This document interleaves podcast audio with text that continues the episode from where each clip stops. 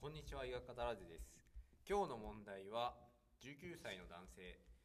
えー左手小手小のしびれ感を主訴に来院した1年前から大学のサークルでギターの練習を毎日6時間行っていた1ヶ月前からえー左手小にビリビリするしびれ感を自覚するようになったしびれ感は起床時やギターの練習中に出現するというで、えー身長、体重、まあ、バイタルは特に異常なしで、えー腱反射は正常で禁縮は認めないと多角的感覚障害も明らかではないがある C を1分間継続すると左母子から中指の首相側にしびれ感が誘発されたその C を次に示す考えられるのはどれかで C がですね画像でちょっと出てるんですけどもまあ説明するとまず手の甲を両手の手の甲を体の前で合わせてで指の先を地面に向けるようなだから手の甲を合わせて指の先を地面に向けて肘を張る感じですねそれをすると左の母子から中指の首相側にしびれ感が誘発されたとで考えられるのはどれか A 手根管症候群 B 中部管症候群 C 胸郭出口症候群 D 頚椎症性神経根症 E 全骨幹神経症候群はいどうでしょうかえー、と手のし手のしびれそうですねだよねはい手のしびれで、はい左手はいの親指から中指はいまでのしびれはいギターやりすぎとはいあとし症状あったっけなんか他にあとは特にないですね特にない、はいしびれ感まあ左首相のしびれ首相のしびれそう起床時と起床時やギターの練習中えー、と首相って手のこのひらってこと、はいはいでえっ、とある C がこれはファレンファレンツファレンズテストのそうですその通り C はいで OK? OK ですできたらまあちょっともう反射的なあれだけど、はいで親指から中指ってことは、はいまあやっぱ正中神経の麻痺はいかなって思うからやっぱこの中でええもう反射的に思っちゃったのはやっぱなんだっけあの手根管症候群はい A の手根管症候群一応他のちょっと見たいけど B がなんだっけ中部管症候群中部管は尺骨神経麻痺だっけ確かだからお多分違うーはい C が強化毒出口症候群胸郭出口はなんかボディービルとかめちゃおーき首の筋肉がなんかめっちゃ発達してる人とか、まあ外傷とかもあんのかなわかんないけど、なんか軽神経あごめん腕神経層のその出口のとこの障害だから親指から中指だけではなさそううんうんみたいな、ちょっとあんまり詳しくないけどそんな感じがするからちょっと違うかな次えー D 頚椎症性神経根症神経根症は頚椎性の神経根症うーん神経根がやられるとなんか感感覚感覚障害なのかな、うんうんうんちょっと分かんないけどちょっと違うかなちょっと根拠はないけどはいい E が全骨幹神経症候群ごめんこれなんどうそれがそれがやられるとどうなるかちょっと全然分かんないからとりあえず A ではいお願いします A で、えー、と手根管症候群 A 手根管症候群正解です OK はいまあもうおっしゃる通り首相側のまあしびれでファレンテストにより誘発されるまあしびれ感ということで、まあ、あの他の選択肢もおっしゃっていただいたようにほとんど合ってるんですけどまああのーそうですね中部間症候群だと尺骨神経麻痺で、まあ、小指と関子薬指小指かはいああで、まあ、胸郭出口は、まあ、撫で型の女性に多いと20代30代胸郭出口、のはいなで型の女性。はいおおちなみにこちらあの98%ですね正解率ー。はいはい。で頚椎症性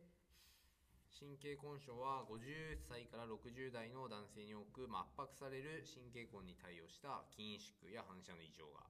反見られる射の異常。はいおーなるほどね。はいで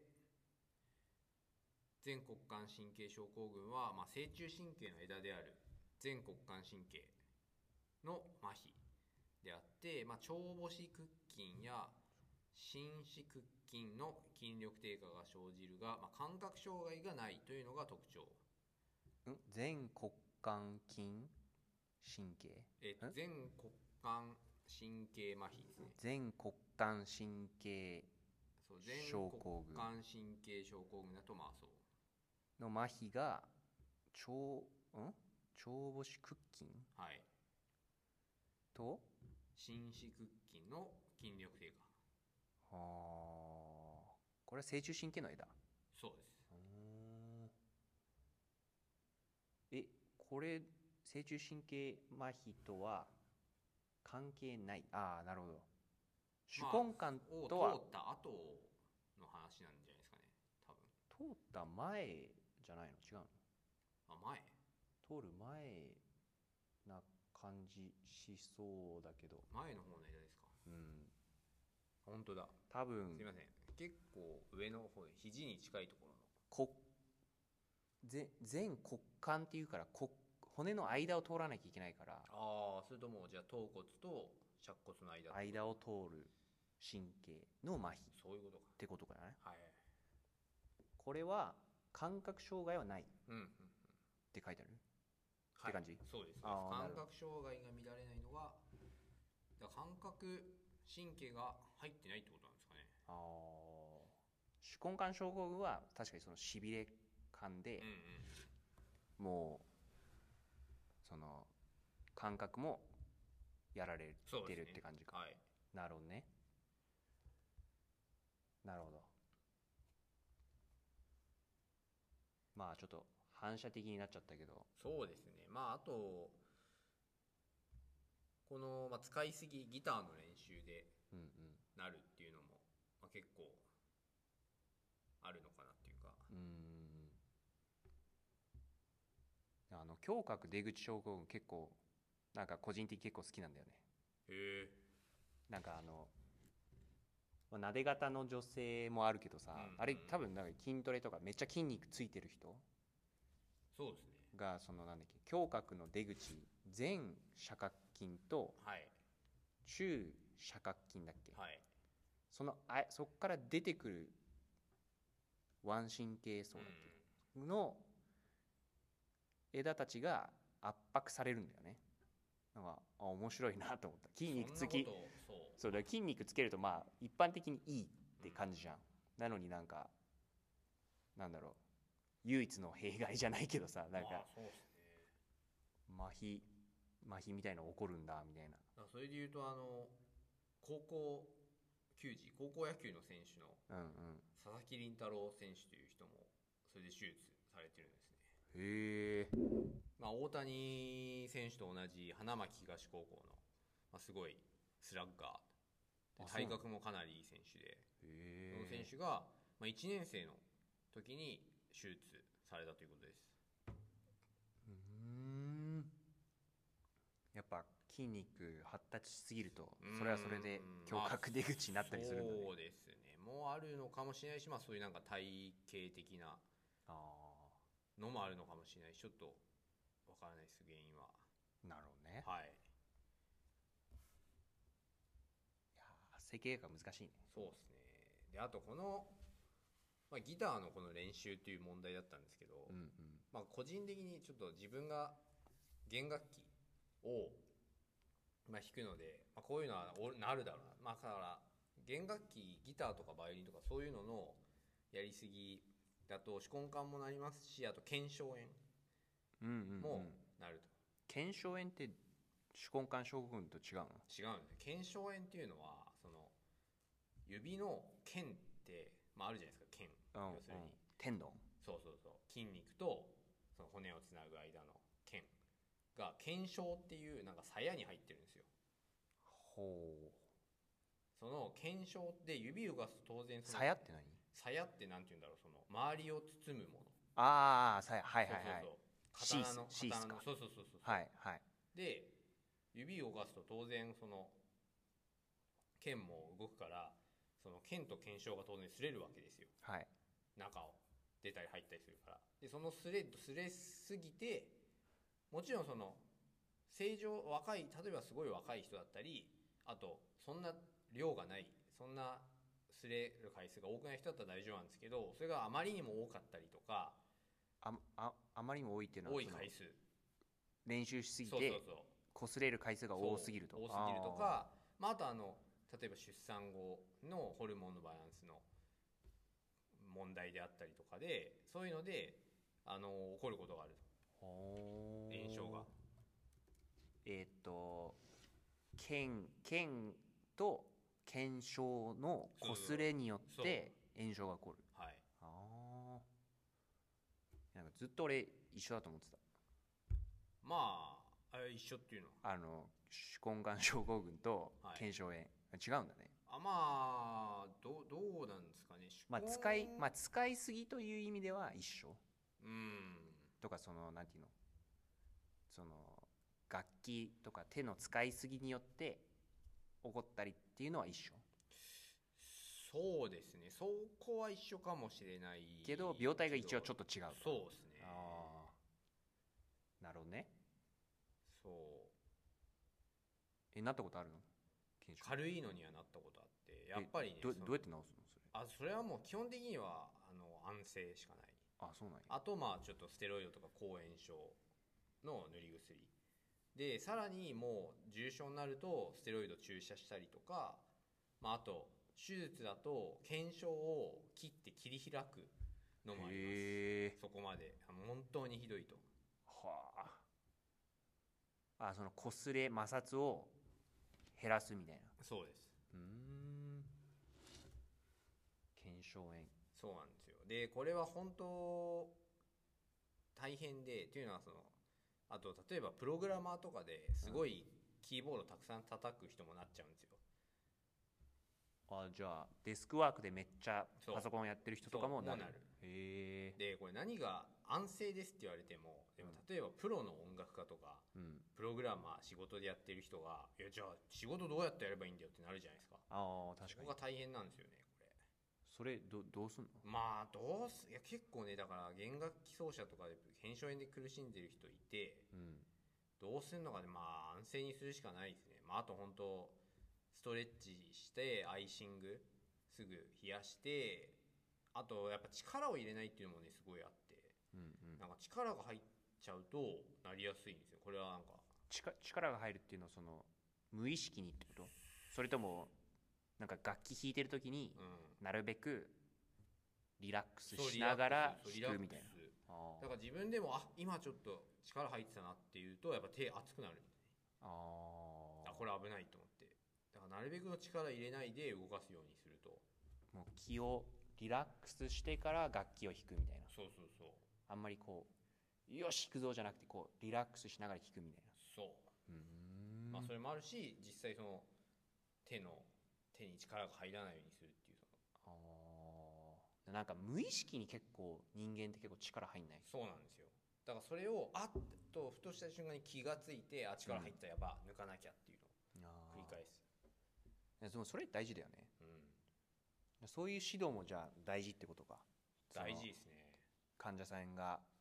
これどどどうしたらならないんですかって言われたらさそうなるべく力を抜くようにちそょうっところころ心がけてくださいみたいたなだ力が入ってるかどうかって何て言うんだろう、まあ、自分じゃわからないことも多いしそこは結構えなんか難しい力入った時のなんかストレッチみたいにないのなんかこううん手をこうブラブラブラブラってこう振ったりとかとかそういうのはダメなのえっとねその力入ってるか入ってないかって結構微妙な差なんですよねその本人は普通に抑えてるつもりでもそれは力入ってるっていう状態なことは結構あってうーんいやなんか歯科だとさうんごめんちょっと全然話それちゃうんだけど、はいそそのあ歯ぎしりとかそあのー食いしばりはいがある時はなんか自分が言うのはこう一回口こう閉じて楽にしてくださいみたいなその状態で「歯噛んでますか?」って俺聞くんよ歯噛み合ってますかみたいなそれだともうその時点で食いしばってますみたいなってい言っちゃうよ本当なら12ミリ空いてないといけないんですよその噛み合わせ普通は何もしない時はそう何もしない時は12ミリぐらいほんの少し隙間が空いてるのが普通でも歯歯がお互いにくっついてたらもうその時点でくし食いしばってるそれを気づいた瞬間ちょっと口をいろんな方向にこううわわわみたいなこういろんな方向に動かしてなるほどねく最後口閉じて楽にしてっていう感じで指導してるだからそういうおのーそういうのないのそれそれいいですねそえうー、なんだろうな例えばそのえーっとねその押さえ押さえたらもう入ってるんですよ力その指を、もう置くだけうんうんうん、置いて腕の重みだけで押さえるそのばげ楽器をそうそうそう、はいはいその指をグッて力入れたら握るような感じになったらもう完全入ってるからもう置くだけ、でもさギターとかさう、んめっちゃあれ握んないとさ握るっていうかなんかめっちゃ押さないとさあれ音出ないやんうん、そこはねちょっとすいませんよくわかんないですあバイオリンは違そうのバイオリンはそこまで太くないから弦があそっかそうあそっでかも確かにギターはねなんか俺ほんのちょっとだけギターやったんだけどうさ、ん確かにまああれ指結構押さないとさそうだよね全然音きれいに出ないみたいなで何本も押さえなきゃいけないしそうそうそう確かになギターはどうすんだろなんかだからなんかあれめっちゃ腕なんていうの凝りそうっていうかマジでそうそう腱鞘炎とかなりそうだなってうずっと思ってたんだけあどれは手を酷使しますよねあそっかバイオリンならまだあれかそのそう糸が細いのかそうあれ弦って言うんですよあごめん弦弦そう弦弦弦ストリ ングそうそうそうしまあ基本的に1本しか押さえないからまあ押さえ複数押さえることもあるけど、うん基本的には1本バイオリンっていいストリング4つだっけ4本4そう本ギター6個ぐらいあるよねそうギターはねたくさんあるししかも同時に押さえるしじゃあピアノはピアノピアノはえどういうこと、ピアノはだってさ押さないとさうん、力入んないえその音出ないやだんからピアノもやっぱり腕の重みと、もう体全体の重みで押さえましょうとあー指でから押すんじゃなくてあ指はその場所に置いてそうそうそうそうあとは腕の重みでそう押すみたいとなかまあ肩甲骨のから動かしてみたいななんかそういうのをあ言われますねーあそうなんだそうへえそういう意味ではギター大変じゃない、うんあれはもう絶対押さえないとダメやんギターの人にはちょっとね今度聞いてみたいですねうんなるほどねはいこれ超話しずれたという感じで、えー今日は整形外科の手根管症候群についての話でしたありがとうございますはいありがとうございました